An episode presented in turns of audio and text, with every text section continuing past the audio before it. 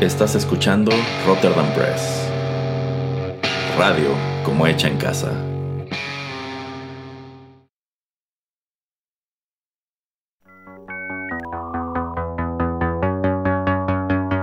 TechPili. El programa en donde analizamos la tecnología de manera relajada y divertida.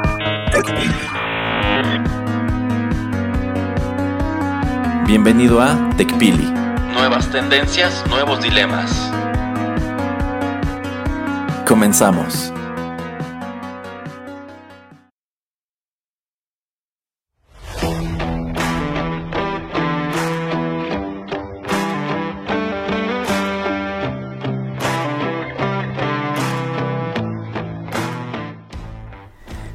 Hola, ¿qué tal amigos? Bienvenidos a la emisión número 94 de TechPili, nuevas tendencias, nuevos dilemas. Los saluda Juanito Pereira y aquí me acompaña en cabina.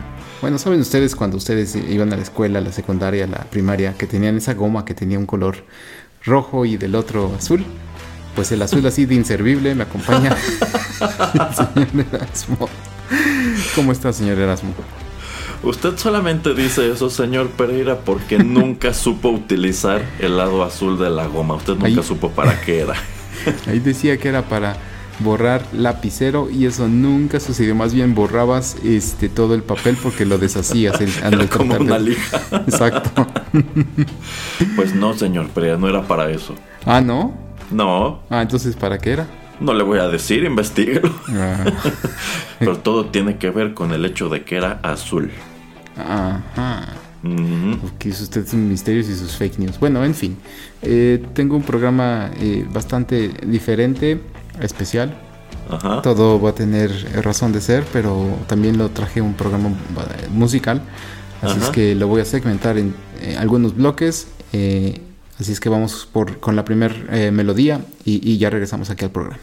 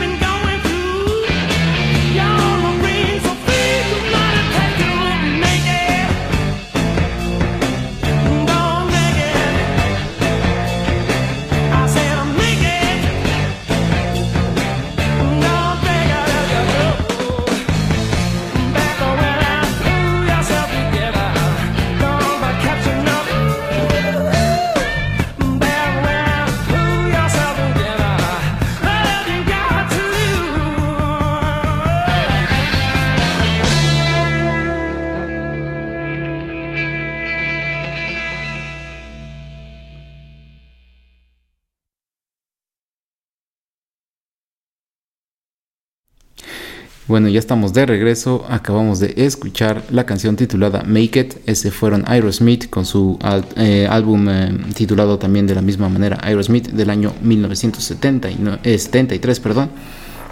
Y bueno, esta es una emisión un tanto sorpresa eh, y diferente para el señor Erasmo porque todo el programa vamos a estar hablando de Aerosmith. Eh, pero bueno, todo tiene razón de ser, así es que no se preocupe eh, y lo iré explicando así como va el programa. Y, pero lo primero que quería preguntarle es si usted conocía esta melodía y qué tanto conoce o no conoce o es fanático o no fanático de esta banda. Ok, pues en lo que respecta a la canción debo decir que no la conocía, pero al mismo tiempo siento que sí, ya la conocía de alguna manera, señor Pereira. pero no, este, debo decir que pues de Aerosmith conozco eh, lo esencial, conozco lo que fue popular y si he profundizado como tal a esta discografía, más que nada es por, pues, por convivencia con el señor Pereira. Yo pensé que por ciertas películas noventeras, este. ah, también, también. Ir al espacio y todo. ¿eh? sí, también. Em, bueno, quise traer esta melodía porque es la, ahora sí que la primera melodía de su primer álbum. Eh, y platicar un poquito acerca de su historia, su impacto en el ámbito musical, en el ámbito un poco de la tecnología, que ya iré ahí más o menos desmenuzando, así vayan pasando los bloques. Pero ¿Usted qué tanto cree que ha tenido una influencia esta banda en el ámbito musical? Eh, pues si no tal vez en estos días, eh, sí cuando empezaron o todas las décadas que, que han estado activos. Eh, no, yo creo que es innegable que en su momento sí fueron influyentes porque Aerosmith forma parte de una generación de bandas que surgen en los Estados Unidos como respuesta de la popularidad que empiezan a cobrar ciertos actos de música rock en los Estados Unidos, que es un fenómeno que allá se refiere como la invasión británica, este, bueno, pues que surgen como respuesta a, actos como los Beatles, a actos como los Rolling Stones y a otros tantos que empiezan a sonar finales de los 60, principios de los 70 y entonces pues estos chicos cuando crecen y deciden formar sus propias bandas tienen muy marcadas influencias de esta, bueno, de este sonido y a su vez la popularidad que empiezan a cobrar a su vez va impactando a generaciones más jóvenes que quizá empiezan a tocar la guitarra porque les gustan los solos de Joe Perry, que quizá empiezan este, a, inclinarse por este tipo de rock pues muy americano, porque les gusta cómo canta este Steven Tyler, qué sé yo. Entonces, pues sí, sí son una banda pues ya con una carrera muy larga y con una fuerte huella sobre esa cultura. Sí, sí, exactamente. Eh, yo creo que eso fue de los primeros impactos, ¿no? Que adaptan muchas de estas cosas que, como usted comenta, en los 70 s es denominado como la invasión británica. Eh, también eh, después vamos a escuchar un ejemplo de, pues, eh, como si ellos son muy fans de música y que tal vez no era muy escuchada en los Estados Unidos por el público más en general. Esa va a ser el siguiente ejemplo.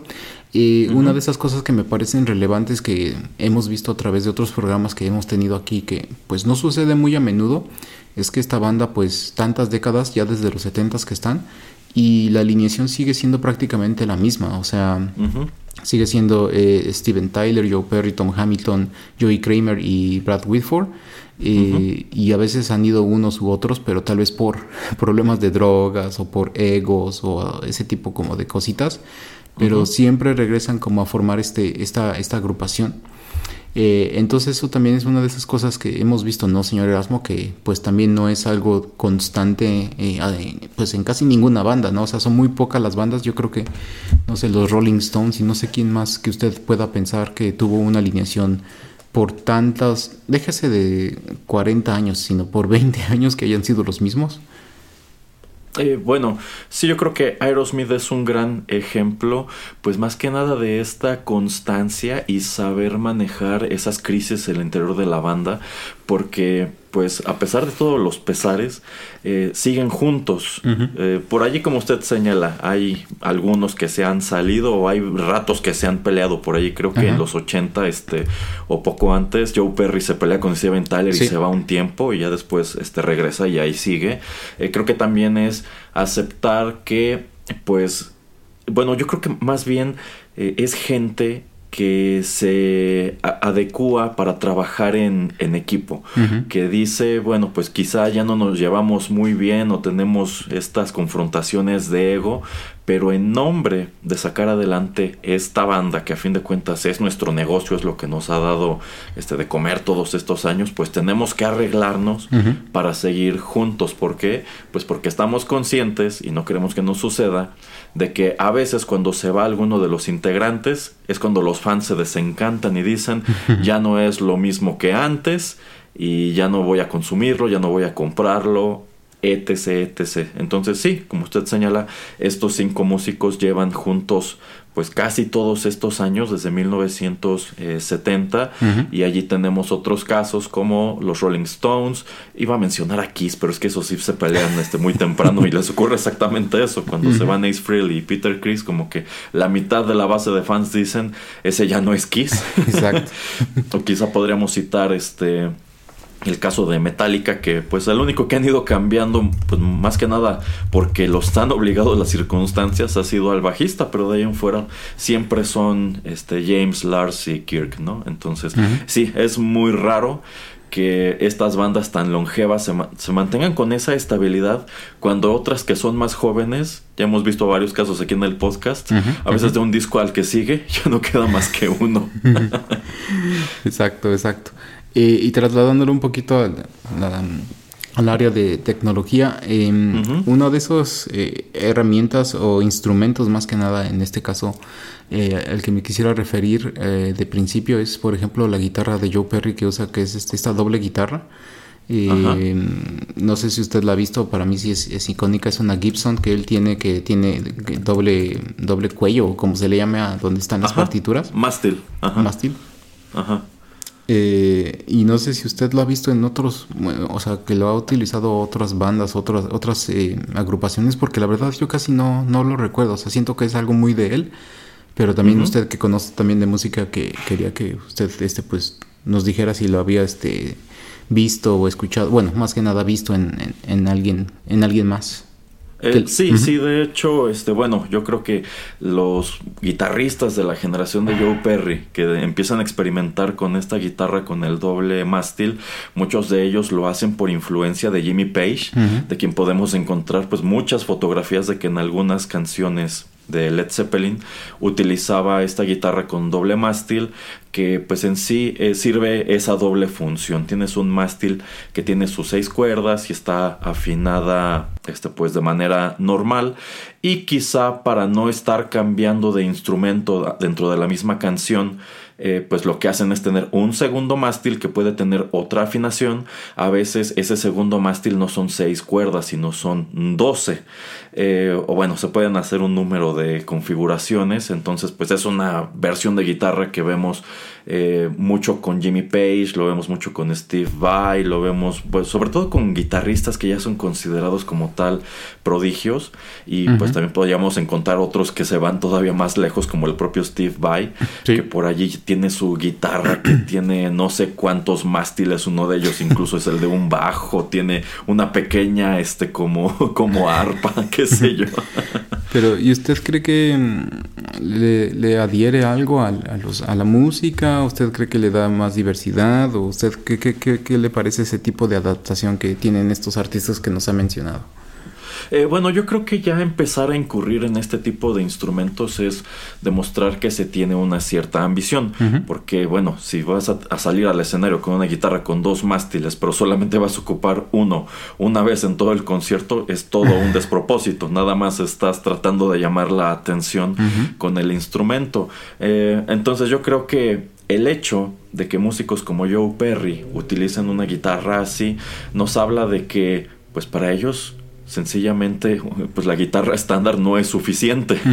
O en su defecto están tratando de incorporar un extra. Por ejemplo eh, si decimos que uno de los mástiles es una guitarra eléctrica común y corriente y el otro puede tener las 12 guitarras es porque quizá vas a meter en la canción un puente ya un poquito más tirándole algo acústico o quizás hasta, no sé, este country o sureño, qué sé yo, que son cosas que de pronto le gustaban a esta banda, eh, pues para tenerlo a la mano y no tener que este depender de un staff que te pase la otra guitarra A, media canción o en su defecto de tener otra guitarra montada en un, en un soporte o algo así que también se suele hacer. Entonces yo creo que pues es una herramienta de la cual se pueden valer este tipo de músicas para añadir complejidad, eh, pero siempre será deslumbrante cuando efectivamente te demuestren a ti como espectador que lo están explotando, porque si no, insisto, pues no tiene caso. De hecho. Y nada más, última pregunta de este segmento y de este tipo de, guitarra. Yo no la he visto adaptada en los últimos, digamos, 10 años por bandas más nuevas. Eh, ¿Usted cree que tiene que ser, que, es debido a que eh, las agrupaciones deciden mejor tener más integrantes? O simplemente como que pues es algo que nada más es como algo vistoso, algo, un lujo que algunos eh, artistas se daban, pero pues que como usted dice, si la van a usar nada más una de los uno de este de los mástiles toda la canción pues es nada más no tiene mucho chiste o por qué cree como que como que ha ido en declive el uso de este tipo de guitarra eh, es que yo considero que sí debe conllevar una cierta dificultad su uso. Y es que pues si la guitarra de 12 cuerdas no te es útil eh, para el tipo de música que estás haciendo o para el tipo de composiciones que frecuentas, pues no tiene caso que inviertas en un instrumento así, solamente es pues por darte el gustito. Yo considero que algo que también ha ocasionado que eh, agrupaciones más jóvenes no muestren tanto uso de instrumentos como estos, de guitarras de doble mástil o hasta de triple mástil, es el hecho de que a lo que han recurrido es a agregar esas cuerdas extra al mismo mástil. Allí tenemos, por ejemplo, a John Petrucci, que casi siempre utiliza una guitarra no de seis, sino de siete cuerdas. Allí tenemos un montón de músicos como de, pues de géneros de, o subgéneros de la música metal, como el gent, que empiezan a utilizar guitarras de nueve cuerdas para ya ni siquiera tener que hacer acordes, sino que en estas cuerdas ya un poquito más graves es en donde están llevando al mismo tiempo pues el riff eh, conductor y a veces también hasta el bajeo. Entonces, eh, yo creo que eh, bueno, también, y también al momento de manufacturar el instrumento debe ser más barato hacer una guitarra con un solo mástil de 7 o de 9 cuerdas que hacer una guitarrota con dos mástiles completos. sí, sí, así es. Sí, bueno. Em, sí, ya este, estamos ahí tomando un poquito de la curiosidad acerca de la música. Porque no seguimos este pequeño trayecto y vamos con una siguiente melodía y ya regresamos.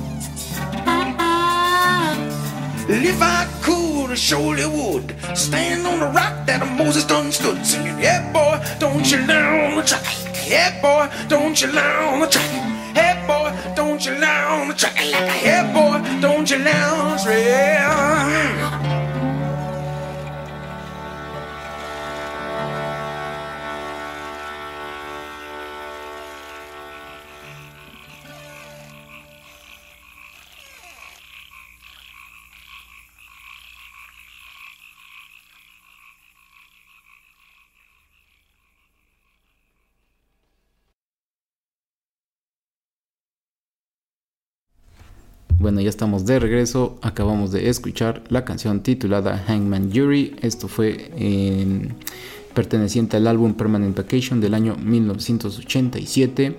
Y bueno, señor Erasmo, aquí vemos un contraste a lo que presentamos 14 em, años antes, que es el primer álbum de Aerosmith. Em, esta agrupación se ha dedicado mucho a enseñar que tiene muchas influencias del blues eh, esta es una canción que totalmente, pues se ve muy o se escucha totalmente diferente, ¿no? No sé usted qué le pareció. Eh, yo quise traer lo primero que es Aerosmith porque digamos que los primeros 3-4 álbums sí son muy rockeros y ya después es como empieza a haber una evolución, este, pues a otras cosas como es este blues y como es un poquito más al pop rock. Eh, ¿Qué le pareció esta melodía y qué, qué pensó cuando la escuchó? Y si la conocía antes, obviamente. Eh, no, no, no la conocí antes de que me pasara la lista de canciones. Eh, yo, yo creo que pues esta y también la anterior contrastan muchísimo con aquellas canciones de Aerosmith que se hacen muy populares, sobre todo en los 90 y también los 2000. Eh, digamos que esa versión de Aerosmith que sonó, por ejemplo, en Armageddon, este, y que gustó mucho, que tuvo muchísima penetración, ya era una versión, yo considero, un poquito más popera. y regresarnos a los orígenes de la banda es también, pues, constatar de dónde salen estos músicos y qué influencias cargan consigo. La primera canción que programamos hoy, pues, es totalmente un hard rock de los años 70. Eh, y allí podemos decir pues sí, eh, se nota que a esta banda le pegó muy fuerte lo que estaban haciendo los Rolling Stones, pero los Rolling Stones no solamente hacen este Satisfaction y esas canciones, también tienen otras que son más bluseras. Eh, y pues eso lo podemos constatar en esta, que sí, ya suena totalmente como de blues. Yo siento que suena mucho como de la música del sur de los Estados Unidos. Este, al momento de estarla escuchando y por el título, también me imaginé bueno, me remitió mucho a estas escenas muy estereotípicas de cómo mostraban las cárceles de los Estados Unidos antes de que siempre estaban tocando la armónica, ¿no? Como para matar el tiempo. Mientras alguien quizá lleva el ritmo, pues golpeando este, los barrotes con el pocillo, no sé. Entonces, este, me gustó, me gustó. Es muy diferente que la anterior, pero sí me gustó.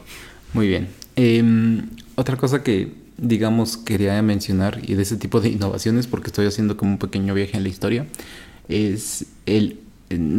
O sea, no es que ellos lo hayan, este, como, eh, eh, que no hayan sido ellos los, los primeros en, adaptarlo, pero el uso de, de, drogas para crear música, eh, en, en, toda la década de los 80, sobre todo Steven Tyler tuvo muchos problemas de drogas, fue muchas veces a rehabilitación. Y cuando lo he visto en entrevistas, se ha dicho varias veces que varios de los álbumes que sacaron en esa década de los 80, sobre todo, que él ni se acuerda de cómo, eh, pues crea, no, se acuerda cómo crea la música, o sea, no se acuerda cómo, de dónde sale este, la inspiración. Y, o sea, para escribir y todo, o sea, como que él siente que tiene que em, estar con algún tipo de, de, de droga en su sistema como para ser creativo y después, y por eso como que eh, cae varias veces de regreso en, las drogas, porque siente que le falta ese ingrediente secreto para poder hacer algo creativo, algo diferente. Eh, y le tiene mucho miedo al estar sin ellas, porque dice, es que no sé a dónde voy a poder ir. Si, o a llevar a esta banda si no tengo eso que me esté llevando hacia un lado o el otro y ¿Usted qué piensa de eso? De que muchas agrupaciones, muchos músicos sienten que necesitan ese, esa vitamina extra para pues sacar lo mejor de ellos. Bueno, yo considero que en general eh, la creatividad de pronto necesita una especie de muletillas o quizá el creativo es el que llega a sentir que necesita esa muletilla para apoyar su proceso creativo, que en este caso Steven Tyler nos está diciendo es que yo creo que si no consumo estas cosas que pues son dañinas para la salud, eh, no puedo no puedo escribir canciones o no soy tan creativo eh, cuando estoy sobrio no soy tan creativo como cuando estoy pues alterado de esta manera. Y en la historia de la música podemos mencionar un número de personas que pues sentían una cosa muy similar. Por ejemplo yo me acuerdo mucho de una anécdota de Dimebag Darrell de Pantera quien pues tenía severos problemas con el alcohol que él comentaba que, él, que a, su parecer él tocaba muchísimo mejor cuando estaba borracho que cuando estaba sobrio y por ahí cuenta que en un show que salió a tocar sobrio él sentía que lo estaba haciendo súper mal así que fue al backstage a, tomarse quién sabe cuántas cervezas y cuando salió de nuevo ahora sí lo estaba haciendo muy bien.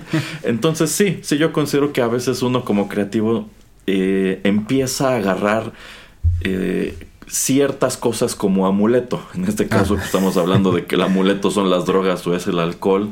Pero si le preguntáramos, por ejemplo, si nos regresáramos a, Florencia hace varios siglos y le preguntáramos a Dante qué necesitas para ser creativo, nos diría, pues yo necesito estar enamorado y estar enamorado de una mujer en específico, que es de allí de donde sale eh, la Divina Comedia.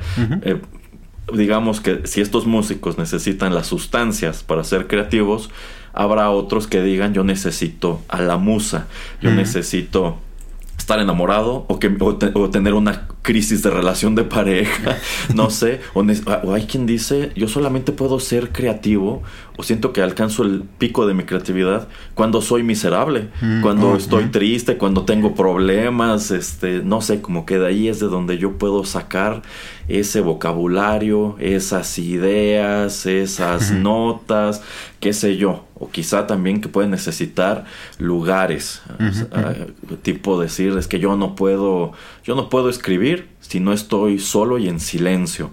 O yo cuando quiero escribir mi siguiente novela siempre me voy a una cabaña totalmente aislada en el bosque porque siento que es en ese tipo de contexto de situación en donde me obligo a escribir y soy productivo. Entonces yo lo podría ver de esa manera, que en el caso de esta banda, ellos encontraron ese incentivo, esa vitamina extra que usted dice, en las drogas, pero no quiere decir que necesariamente todos los músicos que consuman estas sustancias van a tener ese detonante creativo. Mm, sí, eh, sí, se me hace interesante también porque, em, bueno, regresándonos al primer álbum, ahí es cuando ahí es donde aparece por primera vez la, la melodía de Dream On y obviamente, paréntesis, traje canciones que casi no son tan escuchadas o, tan conocidas de la agrupación simplemente por eso, ¿no? Porque, o sea, tienen creo que 14, 15 álbums y bueno, yo dije, ok, ¿por qué voy a seguir trayendo como que lo más conocido si ya lo conocen? Em, quería traer algo diferente. Y por ejemplo, de, de, esa primera década, lo que es Dream On de ese álbum. El siguiente álbum em, eh, sale Sweet Emotion eh, entonces, este. Eh, digo, perdón, en Toys in the Attic, sí, que es el siguiente álbum, sí. En el 75 sale Sweet Emotion. Y, por ejemplo, esta canción que escuchamos de Hangman Jury, que también se me hace algo versátil, diferente. Y una versión que le mandé a usted, pero en manera broma, la de Janie's Got a Gun o sea, obviamente, donde se la mandé, se la mandé en este, creo que es un clip de Not Another Teenage Movie o algo así. Ajá, ajá. Pero digo, esa melodía es bastante fuerte y delicada, ¿no? O sea, por el tema que trata.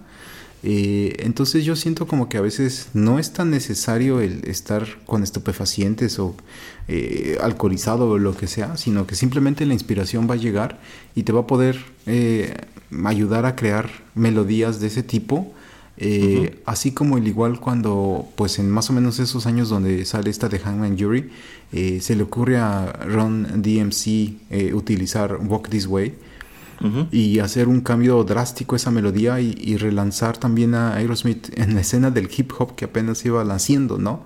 Entonces, hablando de innovación, ¿no? Este, utilizar una canción rock como para que nazca otro tipo de música. ¿Usted qué piensa acerca de eso? Bueno, es que eso ha probado ser eh, muy recurrente en la música hip hop que de pronto van y agarran como sample eh, algún fragmento de una canción que no tiene nada que ver con el hip hop y la transforman. Y sobre eso este pues crean algo algo nuevo que puede ser bueno o puede que no sea nuevo. Y también es muy interesante asomar a dónde terminan rascando a veces, porque eh, hay algunos artistas de hip hop que tratan de ser todavía más sofisticados y dicen es que yo no saco mis samples de música rock o de música pop, yo me voy a música clásica y ahí veo cómo lo retuerzo y lo incorporo a estos ritmos súper graves, este, para crear la melodía y poder rapear encima de eso. Eh, y sí, yo creo que es otra manera de tener un detonante eh, creativo. Voy a agarrar algo totalmente ajeno y lo voy a transformar para que se adecue a lo que yo estoy haciendo. Sí. Sí, y a mí lo que se me hace muy interesante es cómo muchos artistas agarran este tipo de, música y de sampleo. Así mismo como Eminem en 2003 agarra Dream On y la introduce a, Sing for the Moment y bueno Eminem era así gigante en ese entonces entonces eh, digamos que una manera muy extraña y diferente y hasta agradable mía de, ver este, a esta agrupación es esa, ¿no? Que ha tenido muchos renaceres y muchas vías por las cuales otra gente los, eh, los conocen. Eh, como ya estoy comentando, ¿no? Por ejemplo, si tal vez te gusta un poco el blues o no te gusta el blues, este, pues si escuchas Hank Majuri em, en el hip hop, como estaba diciendo a finales de los 80s, o si no, casi 15 años después Eminem te los vuelve a introducir. Y hasta hoy en día, ¿no? Que en el verano yo estuve yendo a las, a, las salas de cine a, ver películas y estaba viendo esta nueva, eh, nueva película, el trailer de The Creator, que también utiliza Dream On, ¿no? Entonces es interesante cómo tiene tanto impacto y pues yo creo que hay mucha gente que va redescubriendo estas bandas que pues tal vez este no han estado tanto en, eh, abajo de los reflectores por, por, muchos, por muchos años. O ya ve que, por ejemplo, estábamos hablando de que Taylor Swift ahorita es así lo máximo en, a nivel mundial. Eh, entonces es también eso, ¿no? Que es interesante cómo pues tiene varios renaceres, por lo menos esta banda en específico. Eh, sí, sí, y yo creo que si hablamos de eso, de bandas con renaceres muy curiosos, pues Aerosmith es, es algo que destaca porque efectivamente de pronto como que desaparecen, pero resurgen eh, de la mano de cosas que tú no esperarías. Y pues eh, sí es interesante eso, que de pronto un artista de hip hop agarrando un pedacito de una canción de Aerosmith, pues va y se lo vende a todo un público que quizá de otra manera no se habrá interesado por ello. Sí, así es. Eh, ¿Qué le parece si seguimos con esta plática después de otra canción?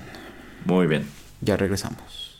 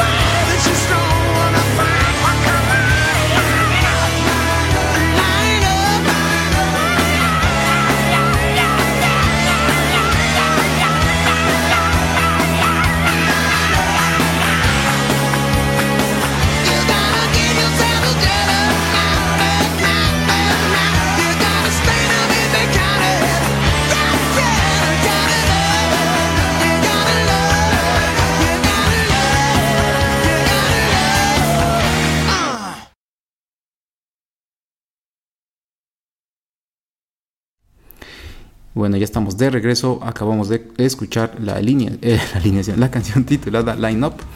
Esto sale en eh, uno de los mejores álbums, si no para mí yo creo que es el mejor, mejor, mejor álbum de esta ah, agrupación, Get a Grip, del año 1993.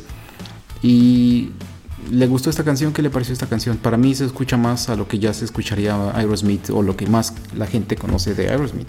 Así es, así es. Eh, bueno, aquí ya son los 90, entonces ya estamos escuchando a un Aerosmith totalmente noventero tomando en cuenta que en unos cuantos años iban a tener ese gran resurgimiento de la mano de su película de asteroides y tripulaciones que viajan al espacio. Pero sí, sí, sí hemos de comparar esta line-up con las dos anteriores. Quien solamente conoce a la banda de manera casual por lo que ha visto en el, lo que ha visto en la televisión, escuchado en la radio, dirá, esto sí suena como mi Aerosmith. Si suena un poco más amigable, un poco más popero. Lo de antes se siente como para un público más específico. Sí, sí, así es. Y bueno, esta melodía eh, se escucha en una sección de la primera película de Ace Ventura, eh, Detective, que le mandé al señor Erasmo también. Es bastante divertida la escena. Eh, y bueno, em, usted podrá creer que ese álbum tuvo siete, siete sencillos y este no fue parte de ellos. ¿A poco? sí, tiene 14 canciones esta, esta, este álbum. Eh, y aquí vemos otro de esos renaceres, otro de esos eh, cambios drásticos, digamos, de la, de la banda. Eh, porque una de dos, señor Erasmo, o usted conoció a Alicia Silverstone por este álbum, o o gente que conocía a Alicia Silverstone conoció a Aerosmith por este álbum, por esos tres, em, tres videos sobre todo que ella eh, en los que ella aparece, que eh, son este de el de Crying, según Just Living on the Edge y también Crazy. Eh, no, perdón, este Amazing, perdón, Crying, Amazing y, y Crazy. creo que es en ese orden donde sí, porque esos han sido los sencillos y obviamente en el de Crazy pues sale con Liv Tyler, entonces Saludos, Liv. no, déjala en paz. Entonces, este. Él es ese momento donde, pues. MTV también iba como ahí, no sé, digamos a la mitad de su, de su edad, eh, pues eh, más famosa, más frenética, donde era eh, uno de los lugares más visitados. Y esta agrupación se daba mucho la tarea de ser pues videos musicales con muchísimo dinero. Le metían muchos eh, efectos gráficos. Em, la verdad este la de Amazing también le meten este efectos de computadora 3D pero son bastante fechados. Pero por ejemplo ahí nos presentan ya lo que venía siendo la, realidad, realidad virtual, donde este chico pues se pone estos tipos de, de, de gogles y pues trata de participar en una historia con Alicia Silverstone. Entonces también que digamos que esta agrupación trataba de mantenerse a la vanguardia en todo lo que tenía que hacer tecnología eh, y de hecho, 10 años después, cuando sale el, álbum de Just Push Play, eh, en, la, melodía de Flying Away From Here, creo que es en ese año o hasta ese entonces fue el video más caro que jamás había sido grabado, porque sí tiene muchos gráficos, etcétera, y de hecho es este uno de los primeros videos o de los primeros lugares donde vemos a, a Jessica Biel. Entonces, saludos Jessica. Em, entonces, ¿qué le parece eso de que, pues también, ellos sí en verdad fueron, junto obviamente a personajes como Michael Jackson, pero sí fueron punta de lanza en lo que tenía que ser este efecto audiovisual y el tratar de meterle muchísima producción, muchísimo dinero y de hecho, pues casi todo, es, o sea, todo este álbum de Get a Grip, todas estas historias, este, las melodías de Living on the Edge, Crying, Amazing y la de Crazy, todas tienen una historia que seguir, o sea, cada una por separado. Entonces te están tratando de contar también una mini historia. Y pues es como un efecto tipo hasta Hollywood, ¿no? Eh, ¿Qué le parece eso como que punto de innovación que, también realiza esta agrupación a principios de los noventas? Bueno, es que es regresarnos a algo que hemos comentado en varias ocasiones, de regreso en los años 90, un tremendo vehículo para estas bandas era el video musical. Y precisamente por eso canales como MTV explotan como lo hicieron. Si nos regresamos a 1993 es hablar de un MTV que estaba que estaba totalmente en su auge y que tenía pues música todo el día, pero también ya estaban presentando esta Liquid Television que consistía de animación de autor pues en algunos casos muy llamativa como Vivis and Bothead, como Ion Flux y otras tantas cosas este, que daban en ese momento y hacían de MTV algo muy atractivo y muy rico. Y siendo MTV algo rico y atractivo, pues era también benéfico para las bandas que empezaban a colocar su material allí. Pero yo considero que precisamente el hecho de que en ese momento se estuviera invirtiendo tanto en los videos musicales es lo que los obliga a su vez a los artistas a ser cada vez más ambiciosos porque en realidad estos videos pues más que un acompañamiento para la canción, en aquel entonces este era el comercial de la canción. Si hemos de tratar todos estos videos que usted acaba de mencionar como si fueran un comercial que está tratando de vender algo, pues están increíblemente bien pensados. Así es. ¿Por qué? Pues porque en tres de ellos encontramos a una actriz, pues que en ese momento era considerada totalmente un sex symbol y cuya carrera noventera pues despunta también a raíz de haber aparecido aquí. ¿Por qué? Pues porque cuando tú veías este video en, en la tele y pues te quedas preguntándote quién es la chica del video. y después resulta, ah, pues es actriz y tiene una película que se llama Clueless y después se estropeó su carrera en la película de, de Batman y Robin. Pero bueno, este, yo, eh, yo creo que es pues entender que necesitas hacer de esto algo atractivo y si la historia no es atractiva a lo mejor lo son los efectos visuales. Eh, yo también me acuerdo mucho de la primera vez que vi el video de Flying Away From Here que dije bueno es algo muy de la época. Si nos vamos a los 2000 había muchísimos artistas que ya estaban incorporando CGI a sus videos como Linkin Park pero pues todo ese video de Flying Away From Here todo, todo es prácticamente CGI y precisamente por eso ha envejecido mal, pero en su momento fue muy llamativo. Entonces eh, es hacer el video llamativo por algo. Si, si el contenido del video no es eh, atractivo, a lo mejor lo son los efectos y si no son los efectos, mínimo que la gente se acuerde de la chica que salió en el, en el video, que es algo que también le pasa en su momento a, a Linkin Park. Este...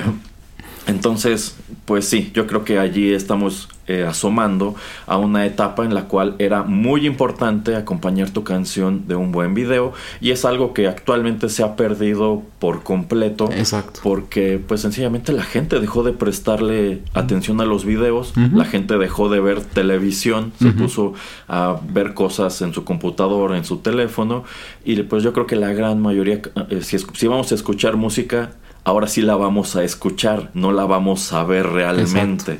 Entonces hoy día el video musical ya es más un lujo o una excepción que una norma como lo era en los años 90. Exactamente, y de hecho en el de Living on the Edge sale, mm, bueno, en ese entonces era un chico adolescente, el, actor que salía en Terminator 2, de hecho. Eh, no me acuerdo su nombre. Ah, ¿es Edward Furlong? Ajá. Ah, mire. Es el, es el protagonista de, de, ese video. Y hablando de efectos especiales, en el siguiente álbum, el de Nine Lives, en la canción de Pink, en el video, eh, sobreponen las eh, caras de los, eh, de, los artistas, de los integrantes de Aerosmith en, otras personas, o la cabeza completa en cuerpos, o, en, o hasta en un perrito. Pero lo vi, de hecho, hace un par de días y se ve, o sea, tiene una gran producción porque he visto películas este año 2023 que no le llegan. O sea, es impresionante la manera en que, eh, obviamente, yo creo que con mucho ingenio el, quien dirigió eso y, le metió efectos especiales, sí eh, le metieron mucha cabeza y obviamente porque no es una cámara fija, entonces yo creo que es un poquito más sencillo el, poder eh, intercalar este tipo de, de, pues, de, tecnología o de imágenes una con la otra, pero de todas maneras me gusta eso, ¿no? Que o sea, trataban de hacer cosas impactantes y eso lo terminó siendo. Eh, y esta es una agrupación que, como es, como lo comento, ¿no? O sea, siempre como que ha intentado eh, hacer algo diferente y pues llegó un momento en que como estamos diciendo, ¿no? Eh, era un medio audiovisual, entonces no solamente es como eran los 70s, 80s y como ha sido ahora en los últimos, no sé, 5 o 10 años que es todo audio, entonces como que supieron em, explotar ese momento y pues tratar de, conseguir a gente creativa que los llevara pues a un buen lugar. Em, y también pues explicar que em, la razón por la que traigo este programa no simplemente es por este tipo, digamos, de innovaciones a través de estas décadas que hemos tenido, sino que a principios de este año eh, anuncia Aerosmith que una gira, su última gira, la gira del adiós, que están ahora actualmente haciendo su tour en Estados Unidos, porque ya después de 50 años van a, van a, a decidir retirarse. De hecho, eh, Steven Tyler cumple o va a cumplir 75 años y creo que es el, más este, viejo de todos ellos. Eh, entonces dicen, pues ya, vamos hasta, hasta aquí, eh, hasta aquí dejarle. Pero pues entonces también como yo para a manera de digamos tributo traer un pequeño programa a través de todo lo que ellos este, han grabado. Entonces me gustó, dije, ah, pues lo voy a traer a Tecpili y lo podríamos traer a algún otro lugar, pero pues podría decir una u otra cosa acerca de lo que ellos han hecho, eh, como para pues tratar de atarlo un poco. Y de esas cosas que no quiero dejar pasar es de que, por ejemplo, también cuando uno va a uno de sus conciertos, por lo menos el dos, tres, los dos o tres conciertos que me tocaron ir, eh, nunca había así como algo súper wow, como lo que por ejemplo hace ahora Coldplay, que te ponen tu pulserita y imágenes, etcétera. Pero yo creo que no hay canción, yo creo, que haya escuchado a gente cantando con más corazón y con más grito y con más sentimiento que es Crying.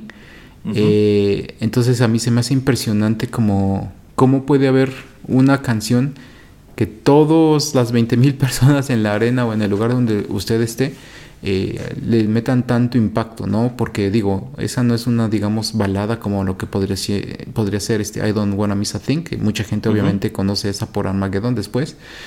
Eh, pero como le digo, yo creo que Get a Grip em, fue el disco más popular y es por e, es la, es, es la percepción que tenemos de esta agrupación de que, ah, es que así suena Aerosmith simplemente por ese álbum, pero obviamente Nine Lives, el que le siguió, eh, siguió mucho esa, esa, misma, esa misma rumbo, esa misma ruta de el estilo musical.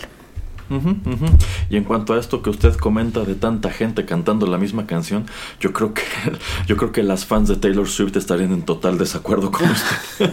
no, no, no, pero digo con el sentimiento. Es que no, no, no, no, no, sé. Tendría que meterme a algún concierto de, de Taylor Swift para para el, este, ¿cómo se dice? Para sentir lo que está sintiendo toda esa gente, pero es increíble, o sea, o sea, entre usted y yo hemos ido a muchísimos conciertos y la verdad no, me, sí me puse a pensarlo mucho y dije, es que no me acuerdo una canción de cualquier agrupación cantante que tenga ese impacto. Entonces eso es así como de esas cosas que siempre me voy a acordar, la verdad, la primera vez que la escuché en vivo.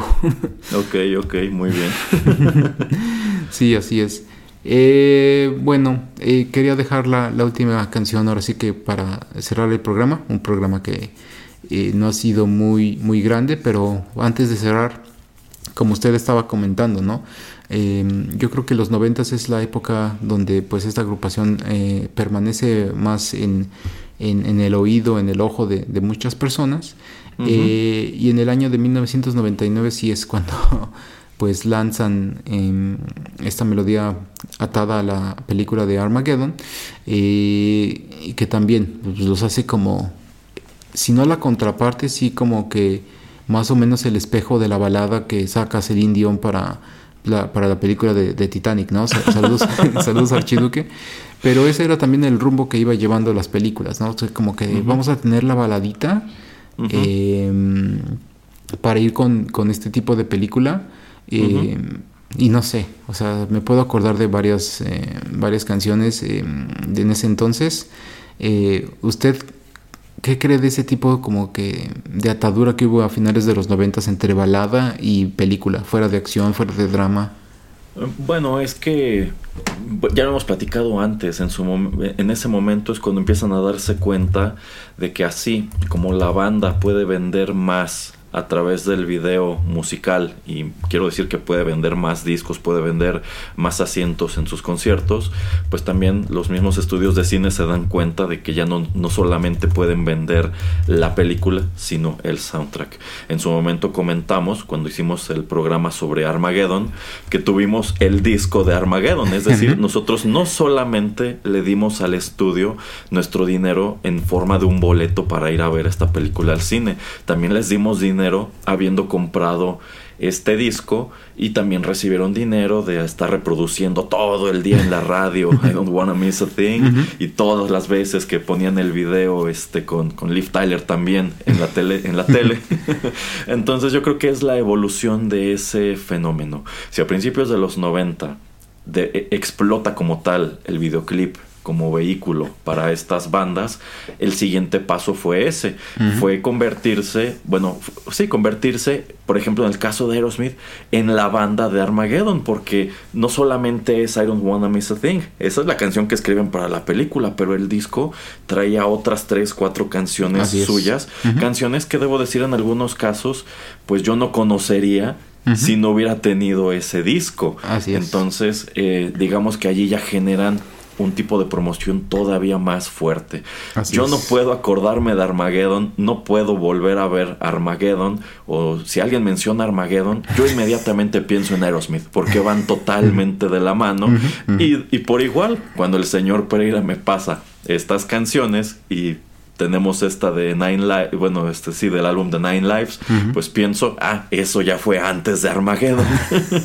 Entonces sí, es muy, es una sinergia muy efectiva, del mismo modo que ocurre esto que usted ya señaló. Celine Dion se convierte en la voz de, Titanic, que pues es una película eh, gigantesca y es muy interesante que equipare I Don't Wanna Miss a Thing con este My Heart Will Go On, porque son eso.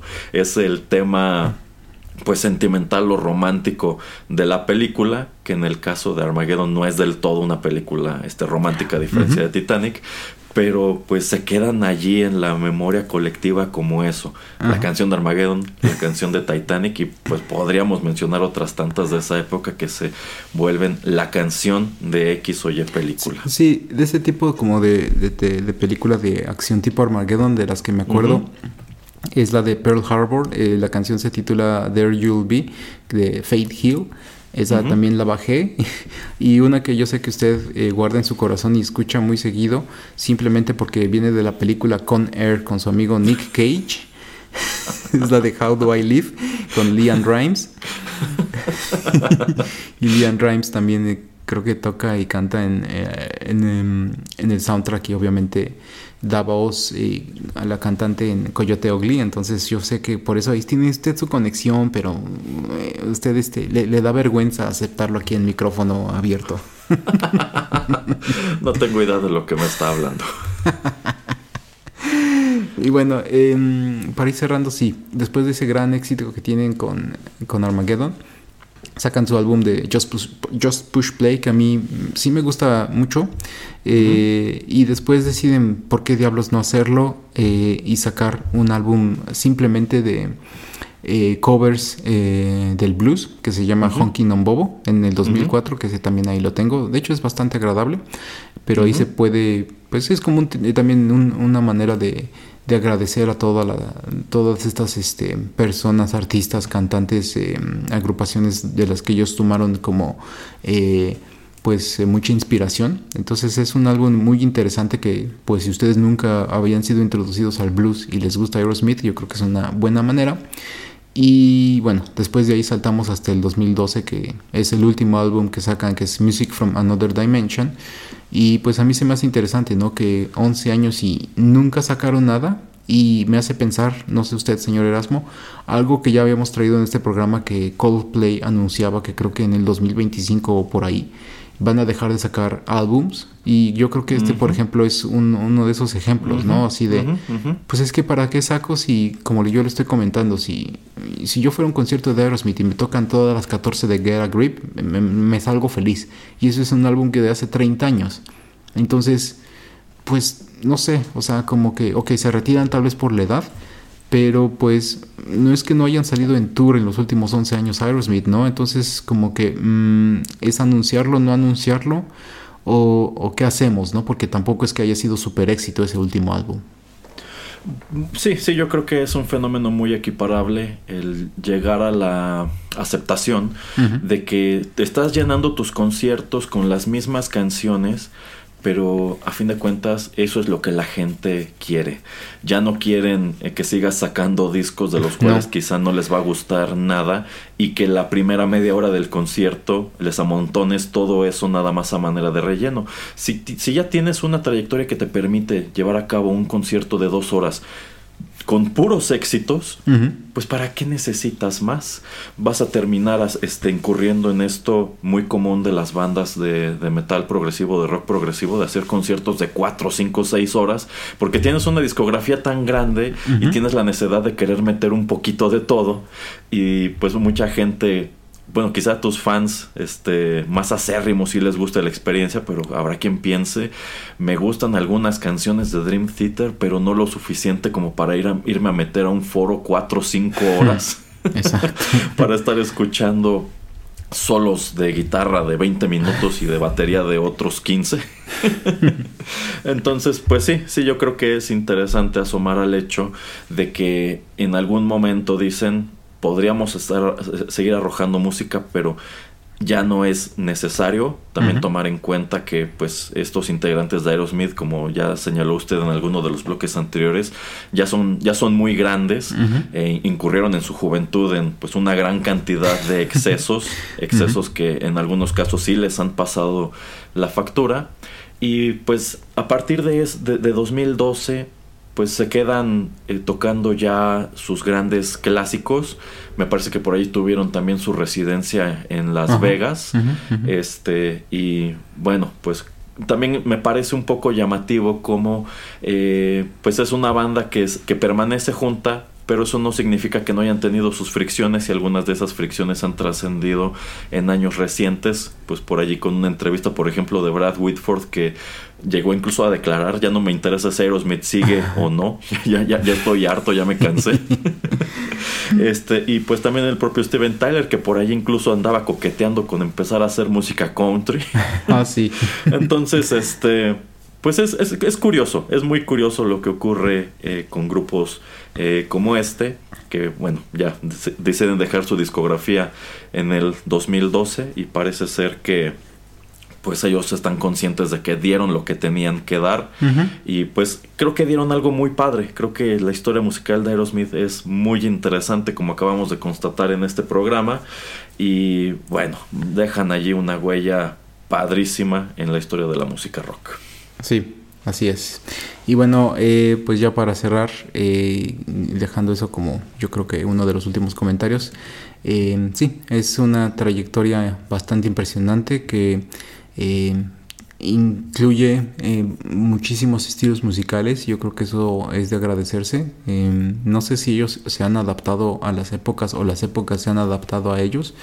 Em, y como comento muchas de sus melodías siguen eh, muy vigentes y yo creo que habrá no sé unas 5, 6, 7 de ellas que eh, pues sí van a sobrevivir como que los embates del tiempo por muchos, muchos años, muchas décadas, que bueno, eh, y eso, ¿no? O sea, es una gran trayectoria y como comenté, usted como dice, ¿no? Muchas fricciones, muchos problemas, pero a fin de cuentas 50 años y las mismas 5 personas, eso se me hace increíble. Eh, y que bueno, la verdad, ¿no? Que también decidan como poner un alto y decir, bueno, vamos este, a irnos, este, digamos, eh, mientras podemos y no que nos saquen arrastrando de aquí eh, o de dar lástima, ¿no? Que muchos artistas también no, no saben cuándo ya eh, decir hasta aquí me voy a dedicar a otra cosa. Eh, y eso no significa que salgan del ámbito del mundo musical, sino pues pueden hacer otras cosas, ¿no? Ser productores, este, escribir, eh, colaboraciones, etcétera. Entonces, pues ya tal vez escucharemos algunos de ellos o no. Em, pero sí, a mí, a mí es una de esas bandas, de mis bandas favoritas. Me, me, hubiera gustado ir más conciertos, pero pues también no era una banda que, que, saliera o que fuera mucho a México. Creo que nada más fueron dos veces, eh, si no mal recuerdo. Y pues sí, ya tenía muchísimo tiempo que no, que no, que no iban. Creo que la última vez ha de haber sido como en el 2009 o por ahí, algo así. Em, y bueno, pues ni modo, así, así son las cosas. Y los quiero dejar con una de mis eh, canciones eh, favoritas que me hace recordar mucho cuando yo cuando mis papás me compraron este, este álbum. Em, también yo tenía el, Game Boy Color y me ponía mucho a jugar Bomberman cuando escuchaba cuando escuchaba todo este álbum entonces me la sé de memoria pero porque me acuerdo mucho de ese Bomberman de, del, Game Boy Color eh, y esta yo creo que también marca para mí pues ese no ese final ese ciclo que dieron eh, alrededor de la música. Eh, y vamos a dejarlos con, con esta melodía del álbum de 1997 Nine Lives que se titula Full Circle. Y la ojalá que la disfruten, ojalá que les haya gustado el programa. Y pues dejamos afuera 20 de mis canciones favoritas de esta agrupación que ni mencionamos ni por encimita, pero bueno, dije, vamos a hacer una selección sí bastante eh, pequeña y ya, si ustedes les entra la curiosidad y nunca los han escuchado o quieren revisitarlos, pues adelante en cualquiera de sus eh, plataformas de musicales de streaming, pues pueden hacerlo. Eh, y eso es todo. No sé, señor Erasmo, algo más que tenga que decirnos, si no, nada más recuerde, puede recordar a la gente dónde escucharnos. Sí, estamos disponibles en SoundCloud, también en Spotify o en cualquier otra app de podcast. Y no dejen de seguirnos en redes sociales, Facebook, Instagram, Threads y la favorita del señor Pereira X para estar al pendiente de los contenidos más recientes. Así es. Bueno, los saluda Juanito Pereira, el señor Erasmo y sigan aquí en sintonía con los otros programas de Rotterdam Press. Hasta la próxima.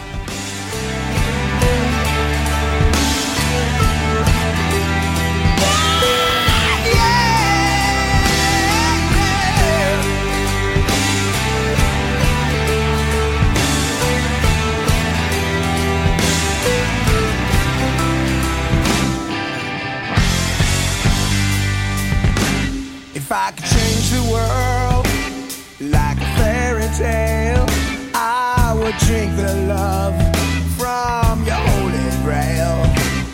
I would start with love and tell old pals about.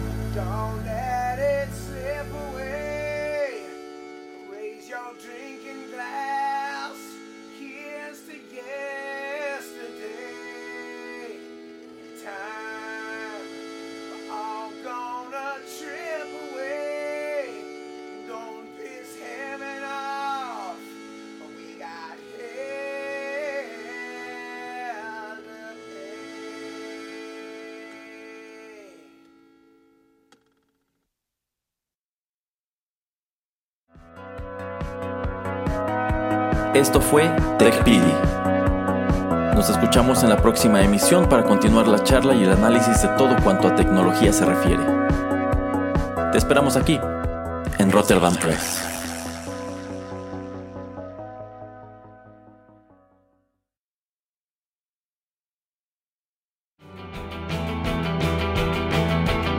Estás escuchando Rotterdam Press. Radio como hecha en casa.